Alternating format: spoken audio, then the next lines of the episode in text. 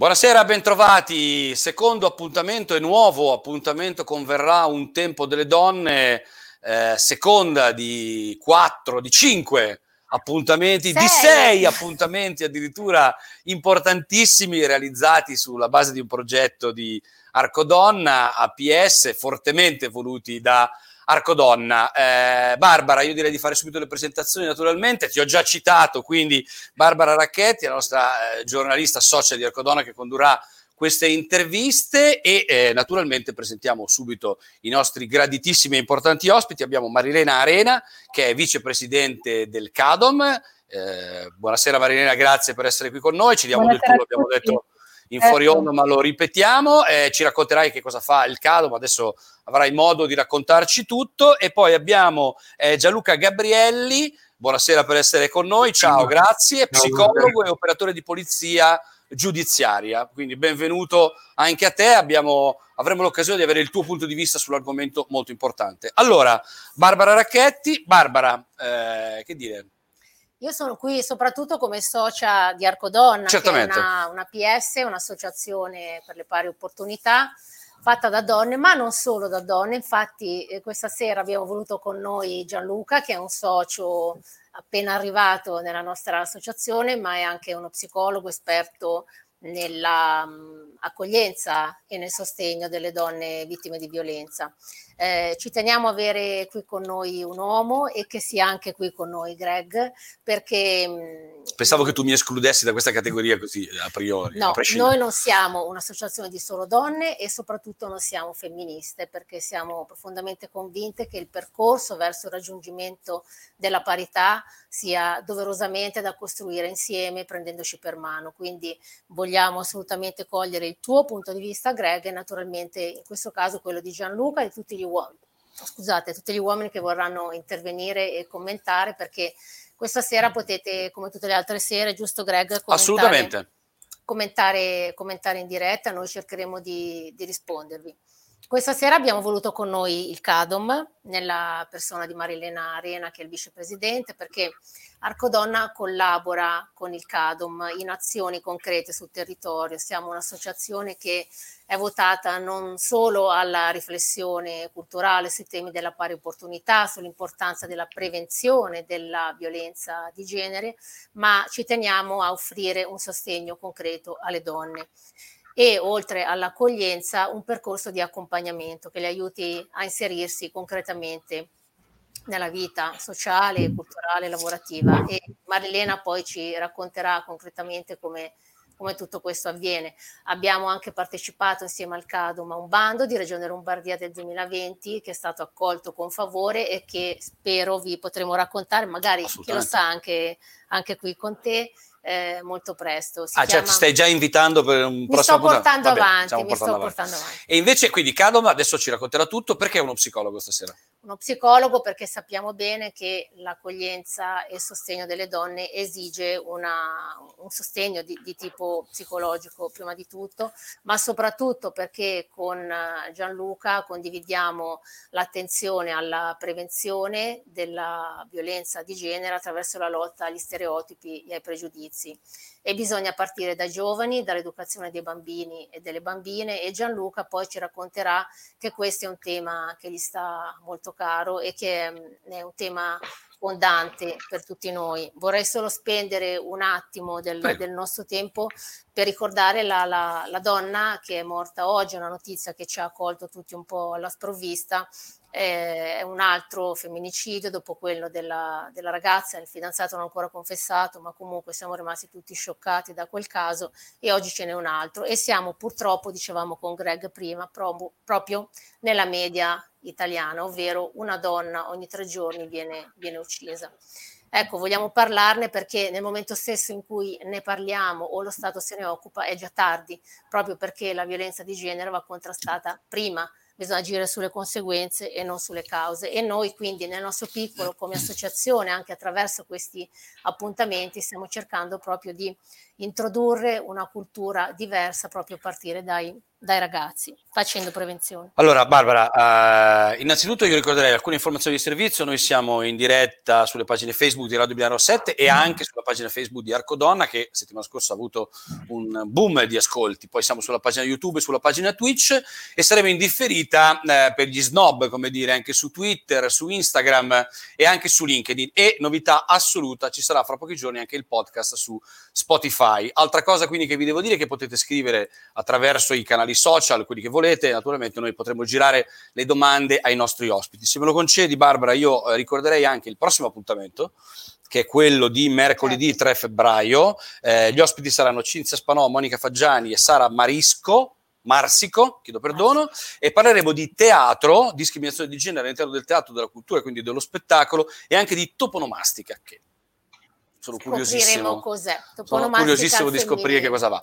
Altra informazione, vedete nell'angolo in basso del vostro schermo il numero dell'antiviolenza e stalking che è operativo 24 ore su 24, eh, 7 giorni su 7. Ok? 15-22, mi raccomando, lo lasceremo lì per tutta la durata eh, della trasmissione, poi manderemo anche Marilena i numeri di Cadom invece che sono per altre cose, poi ci spiegherai. Allora, prego Marilena, raccontaci eh, che cos'è e cosa fa Cadom e dopo ti facciamo un po' di domande. Grazie, grazie mille sul serio per questo spazio che ci date. Per noi è oro colato ogni volta che possiamo parlare a più persone contemporaneamente.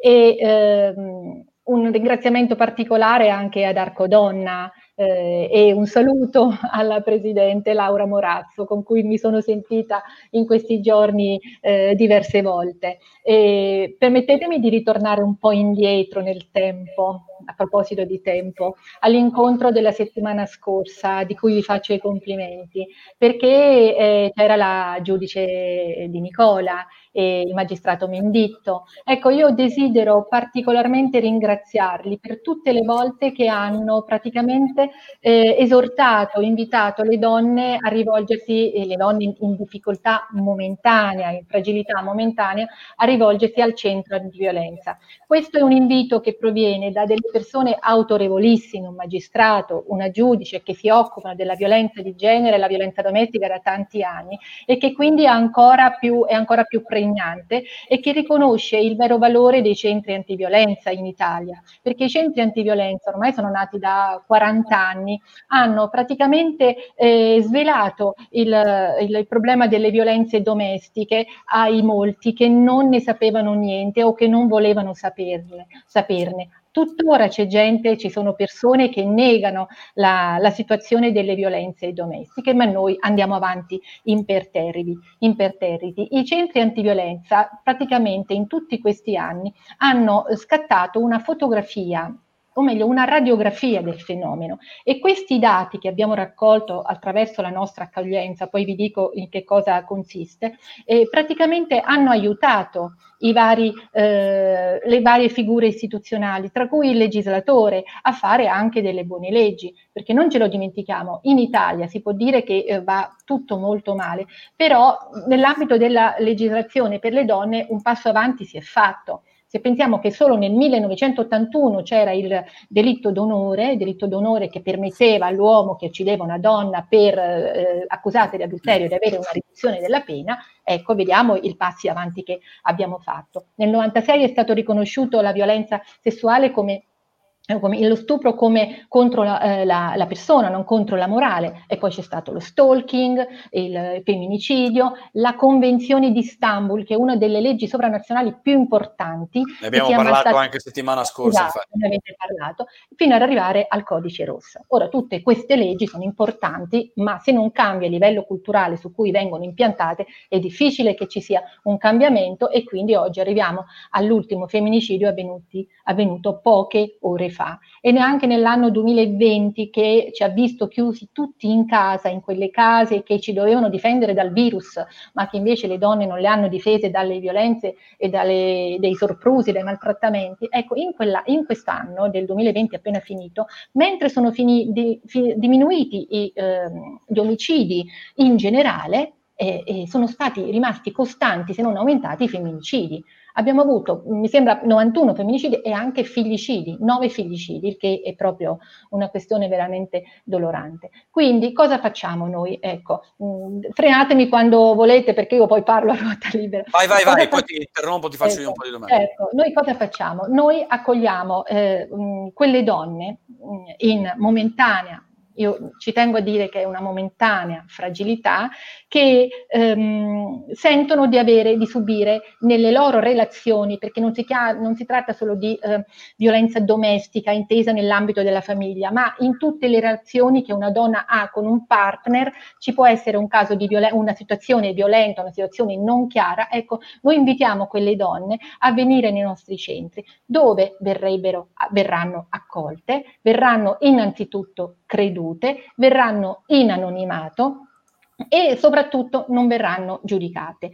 Mm, queste espressioni eh, che ho appena detto non sono banali perché dire che una donna viene da noi e creduta non è una cosa scontata perché il motivo per cui la donna molto spesso eh, tarda a venire è perché magari ha fatto anche altri te- alcuni tentativi in famiglia, con gli amici, nell'ambiente di lavoro, ma non è, stato, non è stata creduta, è stato ridimensionato il suo racconto eh, e quindi eh, alla fine è stata anche eh, scoraggiata. E poi la donna donna viene in anonimata perché ha paura, ha paura delle conseguenze, perché magari vive in un ambiente che non è proprio positivo e sicuro nei suoi confronti. Quindi l'anonimato è importantissimo per lei e che noi glielo eh, garantiamo. E poi la donna deve venire e essere non giudicata, perché a volte si dice perché le donne ci mettono tanto tempo? In quel perché c'è già tanto giudizio per la donna, perché noi ci mettiamo dalla parte e ma come mai ti sei fatta maltrattare in tutto questo tempo? Come mai ha permesso questo? Ecco, noi quel perché non ce lo chiediamo nel momento in cui viene la donna, ma lo scopriamo nel suo racconto, se lei vorrà raccontarci, che lei non ha reagito, non ha attardato anche 10, 15, anche 20 anni, semplicemente perché... Eh, il maltrattore non è una figura, una persona che maltratta 365 giorni all'anno, ma è una persona che può maltrattare un giorno sì, un giorno no, un mese sì, un mese no, insomma dipende dall'escalation, che questo crea confusione nella donna, che non sa nemmeno che cosa sta vivendo, se è naturale, se è umano, se è giusto quello che prova. Quindi, primo appello alle donne che ci seguono, se avete anche un minimo dubbio, se venite da noi, non sarete giudicate assolutamente e soprattutto eh, probabilmente anche un solo colloquio colloquio vi servirà per chiarire la situazione in cui siete. ecco, tu Marilena ci dicevi fuori onda che il primo passo è riconoscere cosa ti sta succedendo. Perché non ha sentito sì. la donna. Hai sentito Marilena? Dice, fuori no, onda no. ci dicevi che il primo passo, il primo livello di accoglienza è aiutare le donne a riconoscere che cosa sta loro succedendo, perché non è facile neanche avere il controllo, di, avere la visione di quello che ti sta accadendo. Perché succede questo? Perché non se ne rendono conto? Perché c'è bisogno di esplicitarlo, di, di vedere restituita questa consapevolezza da parte di un'altra persona che oltretutto non si conosce? Ma eh, perché, eh, perché, a volte il legame che si instaura eh, tra la moglie e il marito, tra i, pa- i due parti, è un legame eh, traumatico, un, un, legame che eh, è un, eh, tra due persone quando comunque c'è già un dispa- una disparità tra le due persone. La disparità molto spesso è quella economica, per cui una persona attacca, denigra, umilia in continuazione e in questo squilibrio di potere l'altra subisce appunto degli abusi in, in, ad intermittenza, come dicevo prima, e quindi fa confusione eh, tra quello che è giusto e non è giusto. In alcuni casi eh, anche eh, assume un atteggiamento di difesa nel non voler conoscere quella violenza e quindi alla fine passa tempo, passa tempo e si arriva a situazioni in cui la donna, quando è che arriva a noi? Quando ha subito una violenza fisica importante o quando sono i figli che subiscono quel tipo di violenza.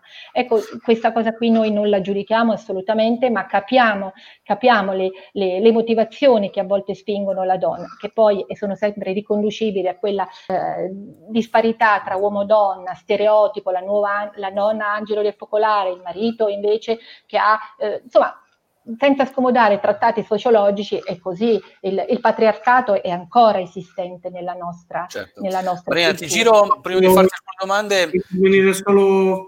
Prego.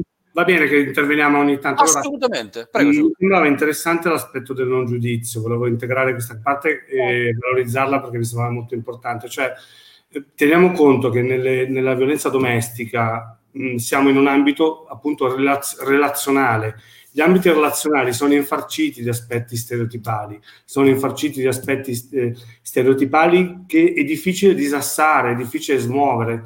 Di conseguenza, l'aspetto proprio della, del non giudizio è un territorio eh, for- fondamentale nell'accoglienza. Quindi complimenti a Marilena e alle sue collaboratrici, alle operatrici, perché questo è un aspetto che anche noi clinici, anche per gli psicologi, diventa fondamentale, perché proprio crea un, fi- un finalmente, no? È, è finalmente arrivato il momento in cui posso dire ciò che mi riguarda, cioè perché tenete conto che queste donne spesso sono veramente infarcite di eh, appunto giudizi, hanno suocere, nonne, zie, cugine, anche altre donne, questo Marilena penso che lo saprà benissimo, che spesso le portano, ma se lo fai, i tuoi figli, cioè, questo aspetto, quindi arrivare in un centro antiviolenza e sentire l'elemento del non giudizio diventa fondamentale. Sì, anche l'altra volta ci raccontava la giudice sì. Paola Di Nicola che è all'interno del contesto familiare da parte di stesse donne che convivono con la donna la prima forma di giudizio. Ma no, ma come? Ma sei sicura? Ma no, ma era, era nervoso, tu hai cucinato male, sei stata tu, è colpa tua se lui ha fatto così. Quindi il, il primo stereotipo è dentro di noi, anche, anche di noi donne. Eh, Marilena, ma concretamente voi come operate? Mh, c'è un po' l'equivoco o forse l'ingenuità di pensare a un centro antiviolenza come una casa delle donne, la casa che protegge le donne. Non è così. Cosa no, fate noi, concretamente? Noi abbiamo una, una, bella sede che abbiamo ristrutturato da poco, grazie a dei, ecco, in quel caso abbiamo soffrito dei, dei, dei, dei contributi statali e che cerchiamo di rendere più possibile accogliente per, delle, per le nostre donne. Noi eh, operiamo, eh, riceviamo delle telefonate, riceviamo delle mail oppure le stesse forze dell'ordine ci inviano medici, ci inviano le donne che loro diciamo hanno intuito avere delle difficoltà eh, nelle relazioni, eh, intendendo, eh, usando un, eh, un eufemismo, che non sono difficoltà di relazioni perché la relazione non c'entra niente nella violenza, insomma, in genere il maltrattatore maltrattatore quando è un uomo eh, diventa violento lo fa perché, non ha sen- perché pensa eh, quel, quel, in quel modo, non perché sente in quel modo, perché pensa, il pensare in quel modo deriva proprio dal discorso della, della, del patriarcato di cui parlavamo prima. Quindi noi accogliamo la donna dopo che abbiamo ricevuto una telefonata, per esempio,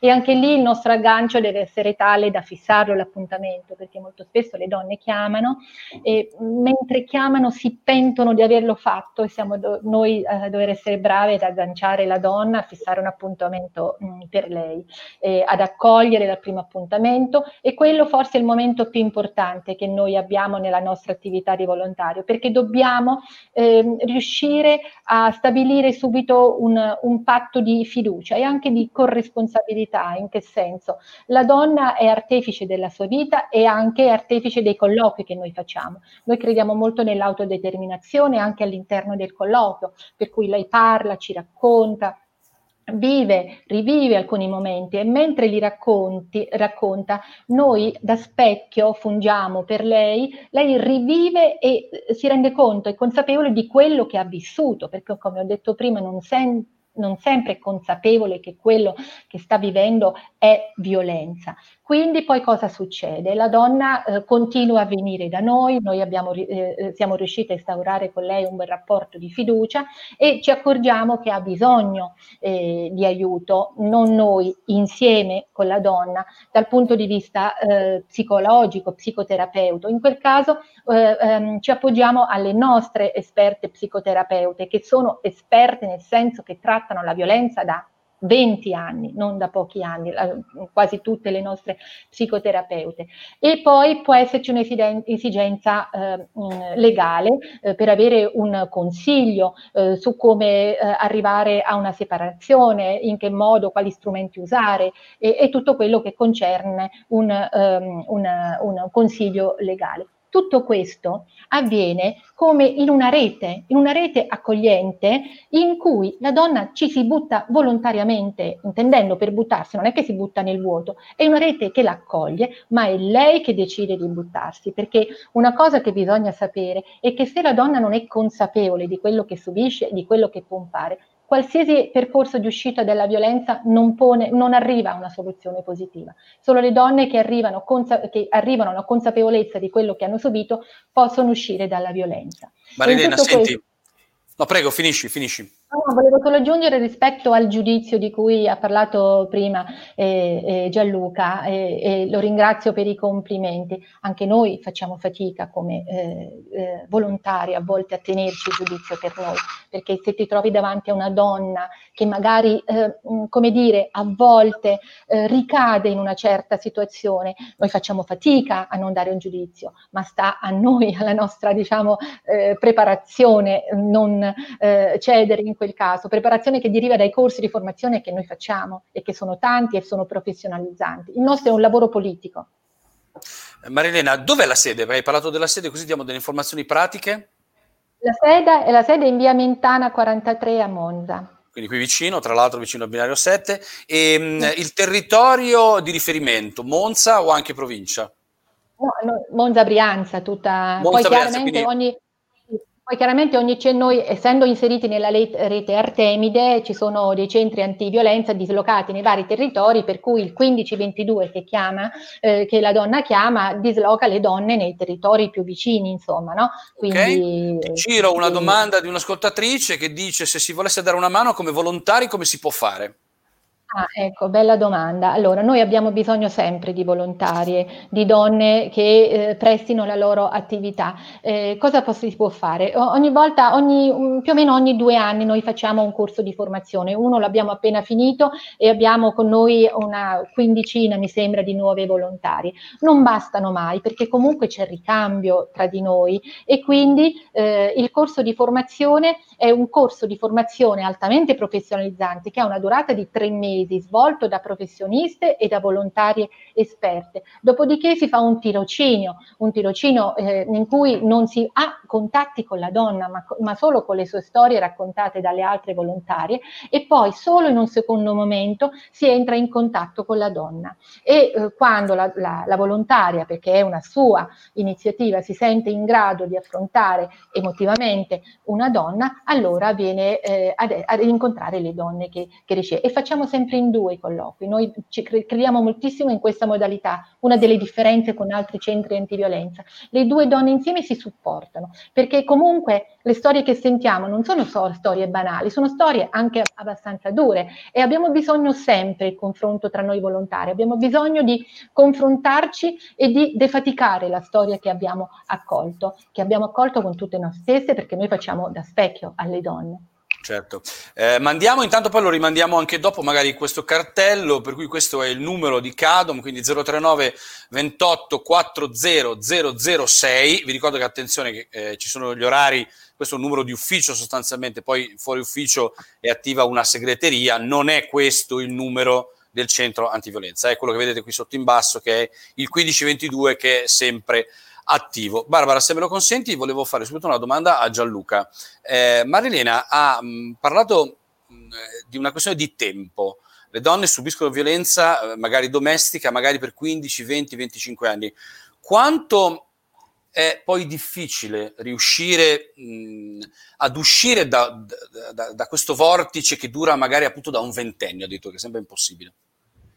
Allora, grazie per la domanda. Mi permetto anche di ringraziare Arcodonna, di cui, di cui sono socio appunto, e di darmi questa possibilità. Arcodonna, come ha detto bene Barbara, da molti anni si occupa di, del femminile, di, di, violenza di genere, di violenza domestica, fa molte attività di volontariato sociale anche nella, nell'ambito della, del femminile, appunto, e anche lavorando con, con noi uomini in questo, in questo mondo. Allora, eh, è complicato, ehm, a volte ci vogliono veramente anni, non c'è un tempo, come dire, mh, definito a priori. Credo che debba, si debba arrivare veramente a un, a un momento di consapevolezza che spesso e volentieri è supportato da un lavoro di rete.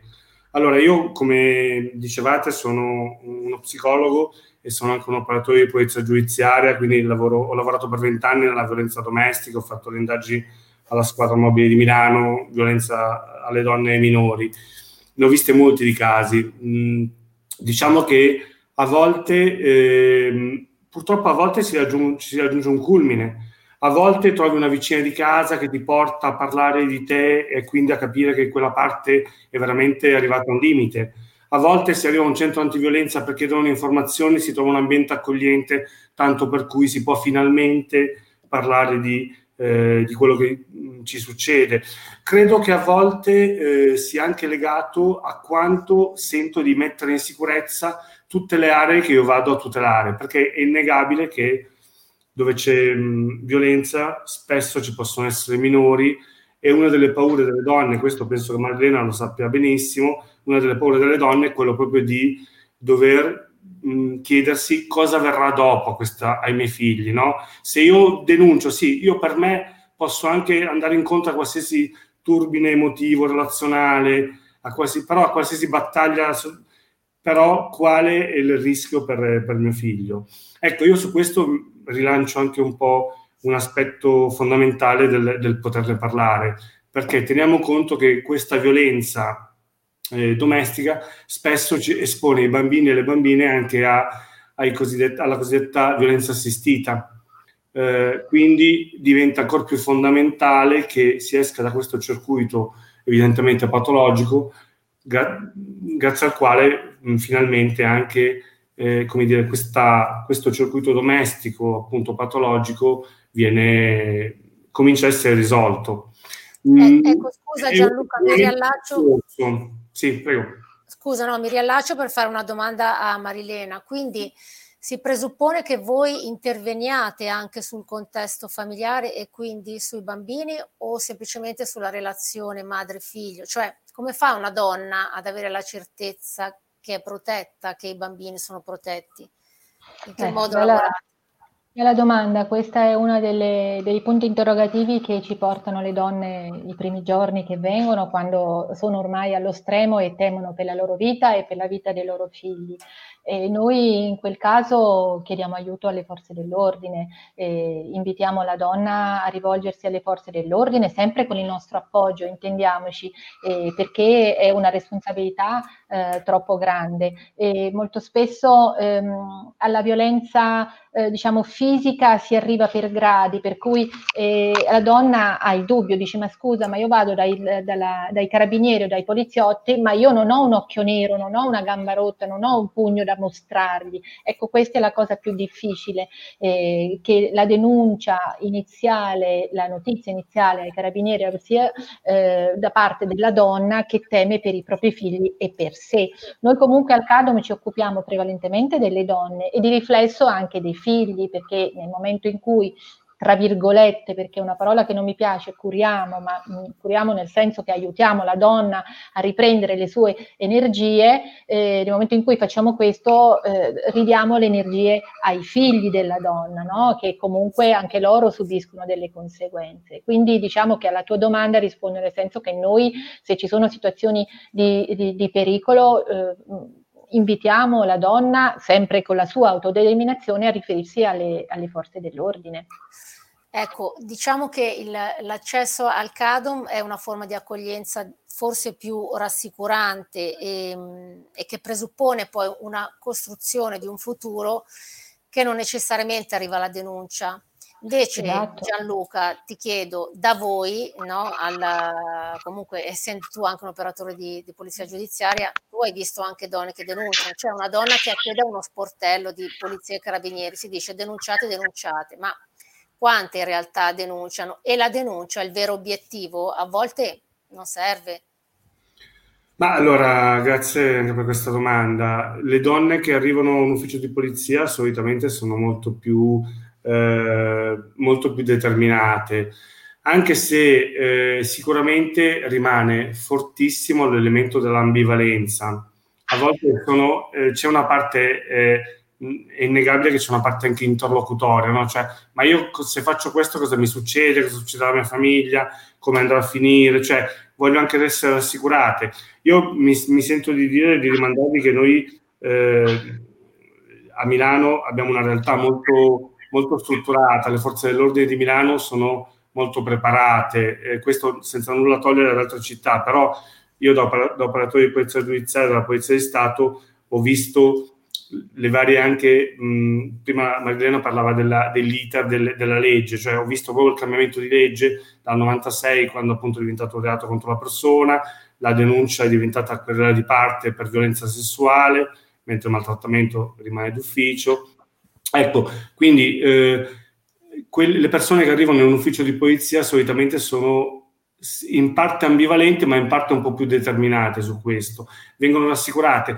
Eh, adesso le forze dell'ordine hanno l'obbligo di dare anche riferimento ai centri antiviolenza e questo è un elemento che le rafforza molto perché appunto sanno che al di là della denuncia di cui noi comunque le forze dell'ordine portano comunque anche la parte rispetto a, a ciò che accadrà dopo, però portano anche, cercano di fare rete appunto fornendo anche numeri di telefono delle del centro antiviolenza. Questo è un elemento altrettanto fondamentale.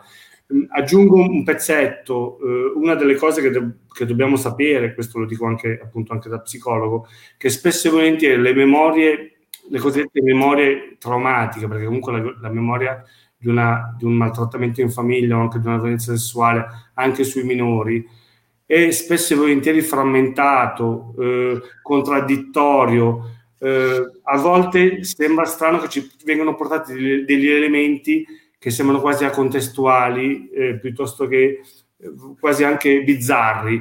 Ecco, questa cosa dobbiamo tenerla molto in mente. È assolutamente lecito, è assolutamente normale, perché una memoria traumatica, è dimostrato in letteratura psicologica, è fortemente eh, minata dalla fatica di ricostruzione eh, del dato di realtà, mi viene da dire. No? Questo è un elemento su cui Marilena penso che giornalmente si, si scontra.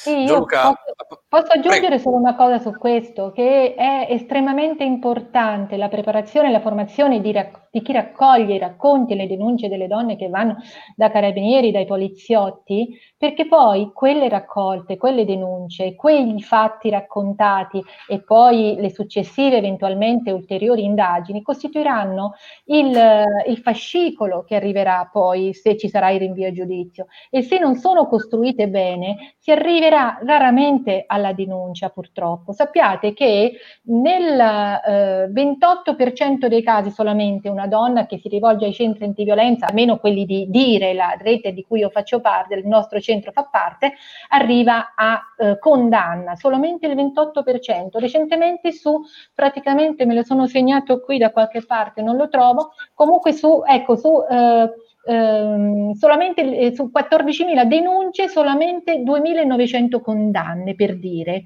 E eh, è importante quindi l'istruzione che deriva, eh, il lavoro istruttorio che deriva da parte delle forze dell'ordine, che siano preparate a fare le domande giuste alla donna per fare proprio quello che ha detto Gianluca, la ricostruzione dei fatti che deve essere proprio capillare precisa, soprattutto quando si tratta di violenza psicologica, perché la violenza violenza psicologica è un maltrattamento sancito, appunto riconosciuto dalla Convenzione di Istanbul ed è qualsiasi comportamento umano che rechi agli altri un danno eh, psicologico. Non per solo tutte e due, rispetto a, questa, a, questo numero che trovo, eh, a parte bizzarro che lo stavamo cercando la scorsa puntata, questo dato, e quindi Granina, grazie, perché io avevo fatto altre, eh, altre puntate su, su, sulle violenze di genere e, e questo dato ci era sfuggito. Sì. Però vi faccio questa domanda ad entrambe, magari se vuoi cominciare Gianluca. Perché soltanto il 28% arriva uh, a condanna? Qual è, dove, dove, si ferma? Qual è l'imbuto? Se ne esiste uno solo, naturalmente, ma non sarà così.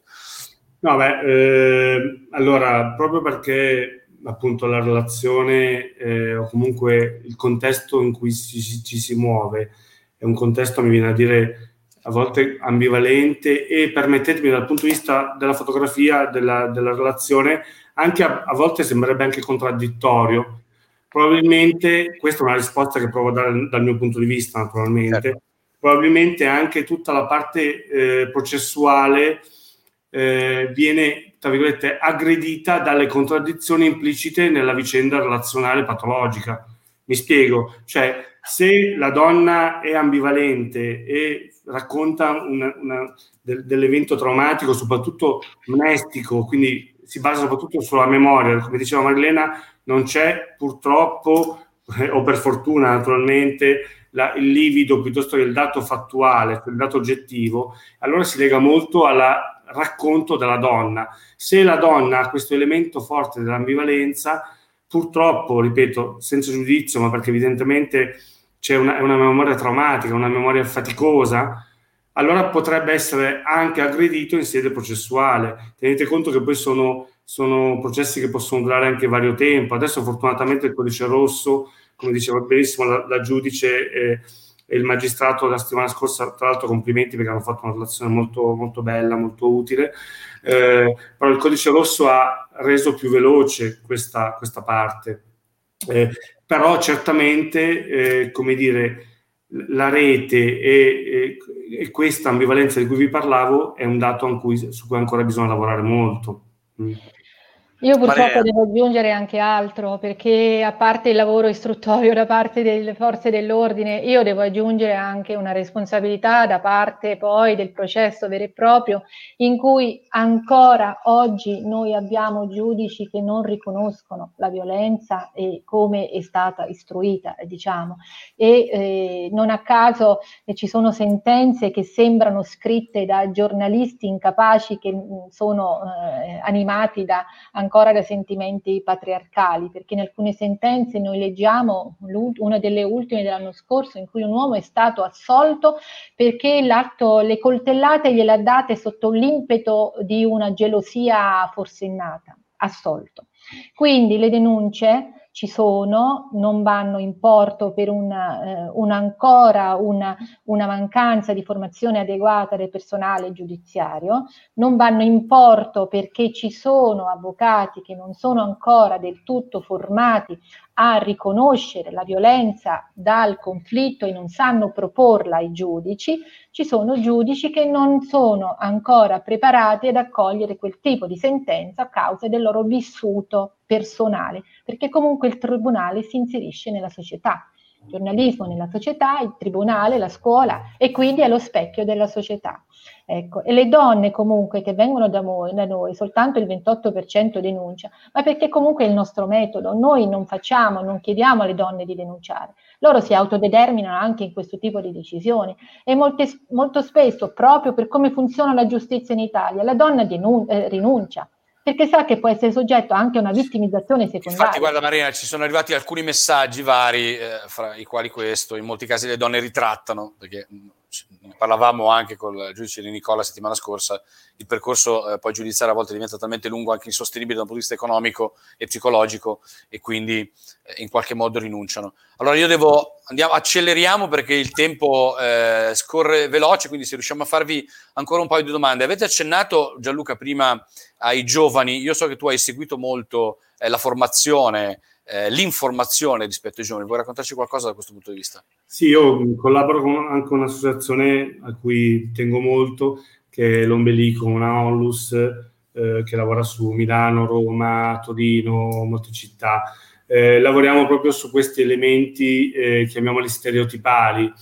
Mm, faccio mm, prove di regressione, cioè prima parlavate di processi, se si parla ancora di gelosia che motiva una, una violenza, diciamo che in termini evidentemente anche lessicali c'è un problema di, evidentemente culturale.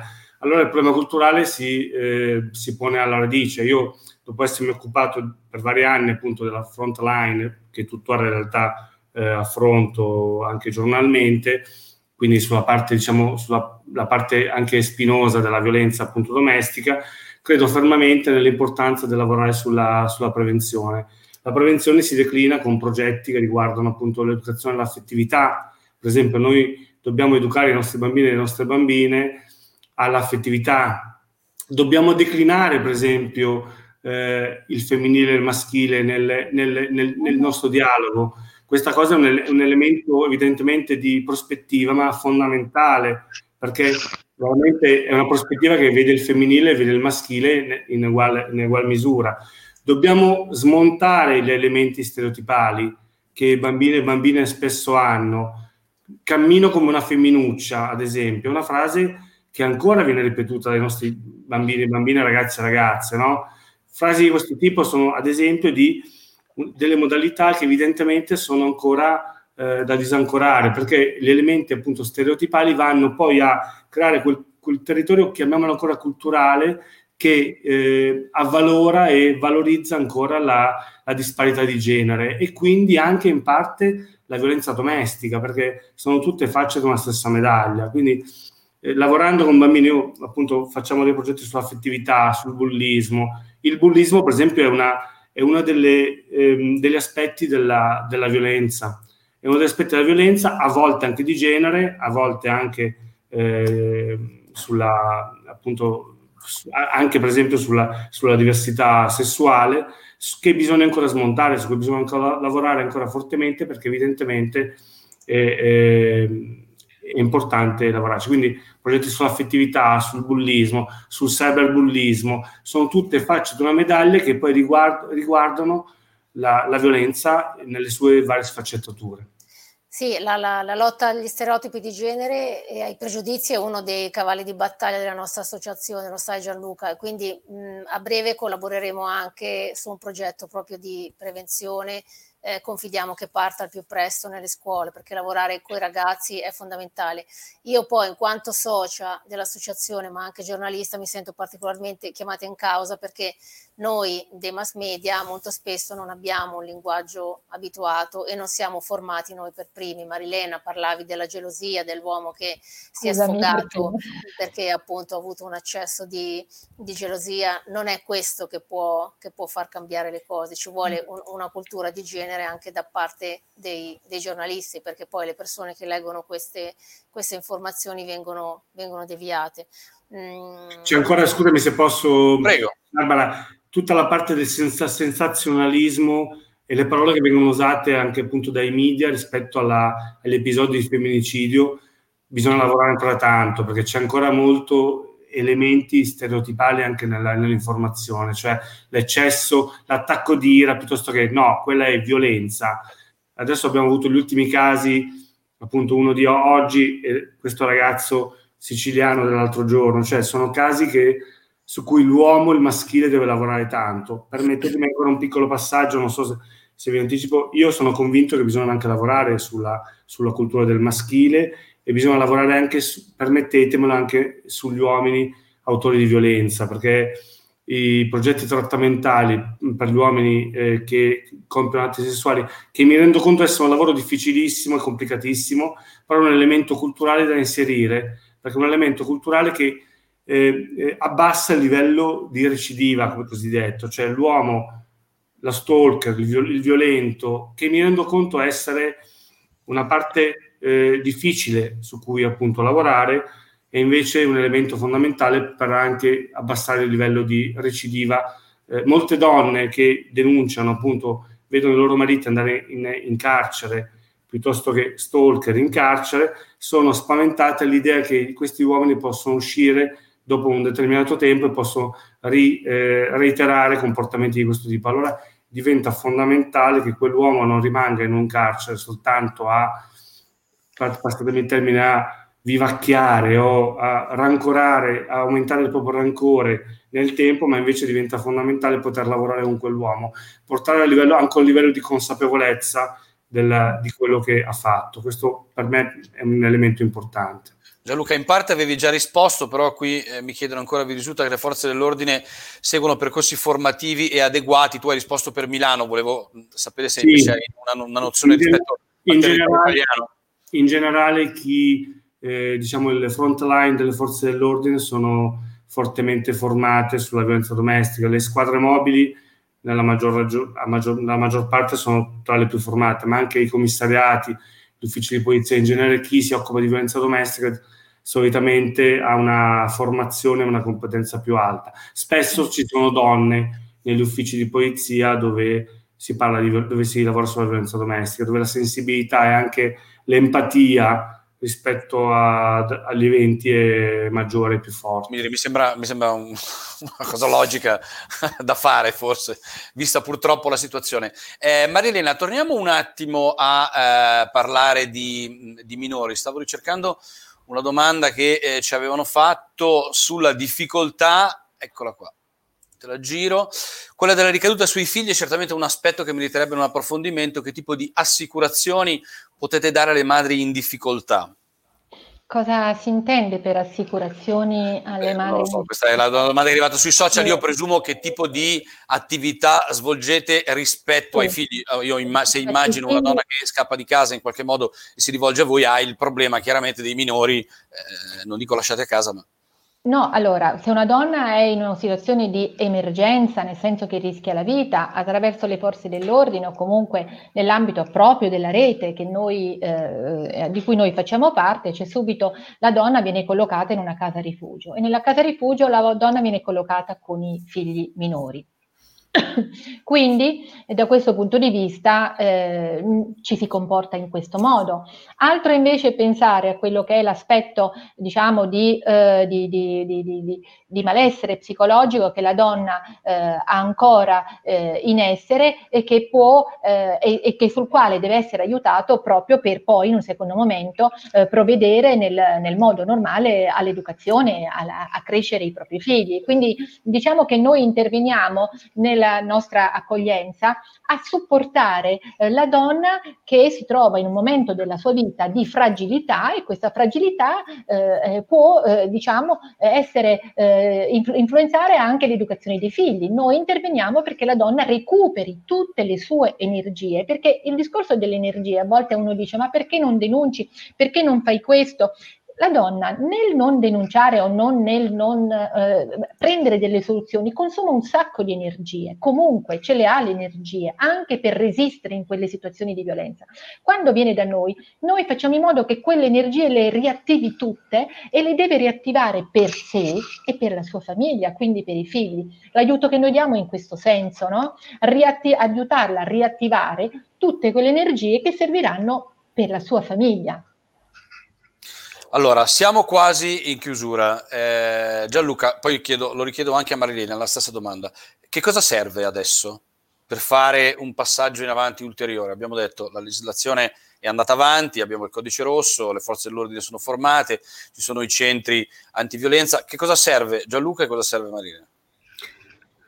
Domanda importante, direi anche un po' impegnativa se vogliamo, nel senso sicuramente serve parlarne, serve fare rete, serve rafforzare la rete, quindi grazie anche nuovamente all'Arcodonna, a Binario 7, alla giudice, al magistrato, a chi, mi, a chi ci seguirà incontri, questi incontri di formativi, divulgativi, perché diventa, è fondamentale fare rete, riconoscersi, poterne parlare, eh, come dire, anche portare ad un, che quel famoso giudizio venga meno su fatti di questo tipo eh, che si possa arrivare eh, a fare in modo che la donna possa sentirsi accolta anche in, in termini societari. No?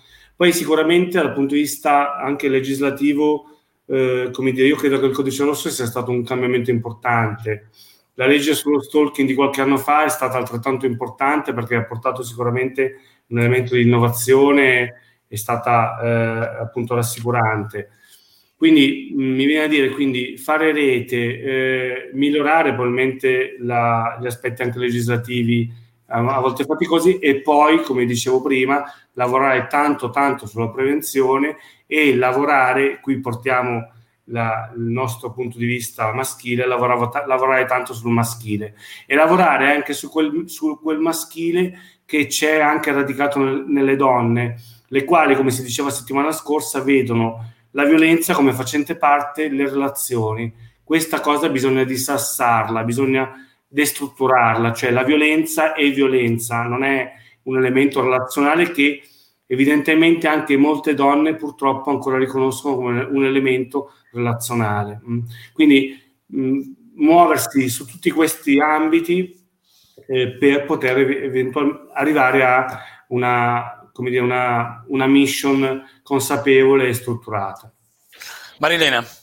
Allora, Certo, eh, le donne sono vittime di se stesse, quest'ultima considerazione proprio non sono d'accordo perché comunque alla base di tutto c'è sempre una società che non favorisce la, l'autodeterminazione, il realizzarsi della donna, perché comunque la violenza se la donna la subisce nell'ambito della famiglia è perché tutti quel, il potere a cui l'uomo eh, affluisce, va eh, incontro, non, non, ne rinuncia, non rinuncia a quel potere, non fa nulla per rinunciarci, anzi eh, nel momento in cui gli viene a mancare parte del potere, ecco che si ribella e cominciano i, i momenti di violenza. Detto questo, non volevo fare polemica sul discorso che anche le donne eh, devono, devono certamente contribuire.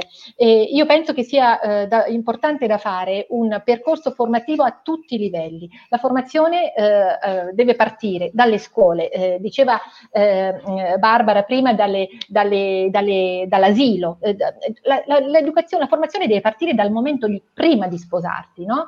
per capire, o, o, prima di andare a convivere, per capire qual è eh, proprio la, l'educazione e, la, e l'uguaglianza di genere, se si vuole. Allora, prima ancora di concepire un figlio. Poi dopo l'educazione va fatta a tutti i livelli scolastici, va fatta sui ragazzi, va fatta sui docenti, su una classe di docenti che è prevalentemente femminile. Io sono d'accordo, sono d'accordo d'accordo adesso con Gianluca sul discorso della responsabilità delle donne, quindi una classe eh, di eh, educatori comple- quasi completamente femminile che non agisce e che non si forma per eh, formare i ragazzi che saranno i, i domani, i, un domani saranno i futuri eh, conviventi in una relazione formare le università, eh, eh, formare gli studenti universitari che saranno i futuri legali, eh, i futuri eh, professionisti nell'ambito del eh, servizio sanitario, delle, eh, delle, delle, dei servizi sociali, e formare i giudici, formare il personale. Ognuno deve fare il proprio pezzettino formare anche a livello, diciamo, amicale nei rapporti che hanno. Se io ho un'amica che ha un problema, e lo dico alle donne che ci sono in ascolto, se io ho un'amica, l'ascolto, le credo e le consiglio di andare in un centro antiviolenza dove non sarà obbligata a fare nulla se non vorrà, ma sarà prevalentemente ascoltata e magari qualcosina si chiarirà, chiarirà della sua situazione. Quindi tutti noi possiamo fare la nostra parte. Se la facciamo tutti insieme, il risultato avverrà, eh, mm. lo raggiungeremo certamente. Una precisazione, io non, non credo aver detto che la, la, donna è vittima di se stessa, su questo lo sottolineo. Credo però che nel femminile ci sia ancora una parte di patriarcato che è veramente da, da destrutturare. Questa è una prospettiva diversa, cioè la donna non è vittima di se stessa, la donna, molte donne hanno evidentemente ancora introiettato un, un patriarcato che invece va, va, va modificato, va ribaltato.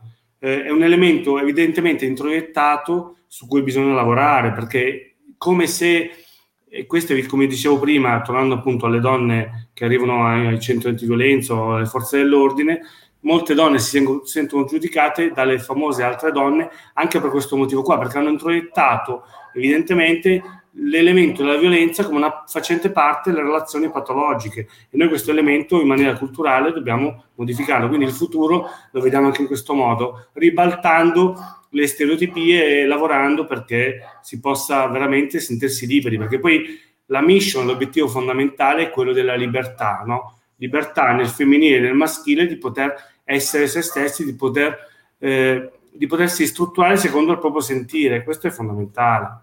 Sì. Ecco, nel, nel, salutarvi perché penso che, che siamo... Allora, sì, io volevo, Barbara, scusa, ricordarmi i numeri. Eh, sì. 1522 il numero antiviolenza e stalking, 24 su 24, 7 giorni su 7, quindi per le emergenze, e anche invece il numero proprio di CADOM che è 039 28 40006, qui ci sono i, giorni della settimana e gli orari, se riuscite a farmi una fotografia col telefonino lo lascio ancora qualche secondo. Eh, vi ricordo che questo non è il numero per le emergenze, eh, in realtà poi eh, in orari fuori ufficio sempre lo stesso numero risponde la, la segreteria, ma è importante ricordarsi che quindi il numero per l'urgenza è il 1522. Barbara, se vuoi chiudere. Sì, volevo appunto mh, sottolineare che è vero, le azioni da mettere in campo sono tante, c'è tanto da fare. Nel nostro piccolo, come dicevi tu Marilena, tutti noi possiamo, possiamo fare qualcosa nelle parole che scegliamo, negli atteggiamenti che mettiamo in atto, nel come educhiamo i nostri ragazzi. La prevenzione è tutto. E vorrei chiudere davvero ricordando questa, questa donna, Tiziana Gentile, aveva 48 anni, è morta a Foggia, è stata uccisa da suo marito, un altro dei femminicidi che stiamo iniziando a contare nel 2021 quando ce ne occupiamo, come dicevamo, è già troppo tardi. Questa è una conseguenza, noi dobbiamo agire sulla causa. Siamo qui per questo nel nostro piccolo, continuate a seguirci perché i nostri incontri hanno anche lo scopo, forse la presunzione, ma che dobbiamo fare, siamo un po' presuntuosi di poter cambiare. Ambiziosi. Ambiziosi, ambiziosi. e anche coraggiosi, e anche coraggiosi. Perché... Fatemi dire che Arcodonna questa mission ce l'ha forte, molto chiara davanti a sé e sì, idem, cerchiamo, cerchiamo, cerchiamo, di gettare tutti dei piccoli semi di cambiamento, siamo qui per questo, quindi grazie davvero. Allora, vi ricordo anche l'appuntamento, grazie a te, figurati Barbara, vi ricordo l'appuntamento di mercoledì 3 febbraio, eh, ci saranno Cinzia Spanò, Monica Faggiani, che sono delle artiste e delle attrici, amiche peraltro del Teatro Biano 7 da tempo immemore, non vi, non vi dico gli anni perché sennò poi vi, si arrabbiano, Cinzia poi si arrabbia tantissimo, e Sara eh, Marsico eh, che si occupa di toponomastica, è interessantissimo quando mi hanno raccontato questo, questo aspetto, io, il fatto che non ci siano o che ci siano pochissime vie intitolate alle donne mi si è accesa una lampadina che in effetti io non ci avevo mai pensato, ma effettivamente... E parleremo anche della nostra, vostra Monza, quindi ah, certo, scopriremo anche cose che magari non, non sapevamo. Ah, assolutamente sì. E poi mi sono messo a pensare, al di là di via Grazia dell'Edda e, e di via Madonna, che però e per altri motivi, faccio fatica a ricordare eh, eh, vie eh, declinate in qualche modo Ce femminile. Ce ne sono molto poche. Ce ne sono poche. Allora, ringraziamo naturalmente Arcodonna PS che è in qualche modo la padrona di casa di questi, di questi appuntamenti, di queste serate. Ringraziamo Cadom per il lavoro che svolge sul territorio, Grazie sul territorio monzese, sul territorio della provincia. Ringraziamo Gianluca Gabrielli, psicologo e operatore di polizia giudiziaria e Marilena Arena vicepresidente appunto di CADOM. Vi ringrazio per essere stati con noi, grazie Barbara Racchetti che ha condotto insieme a me questa interessantissima serata e ci vediamo mercoledì prossimo. Grazie, grazie. a tutti, buona serata. Grazie, buona serata. Arrivederci. Grazie, buonasera.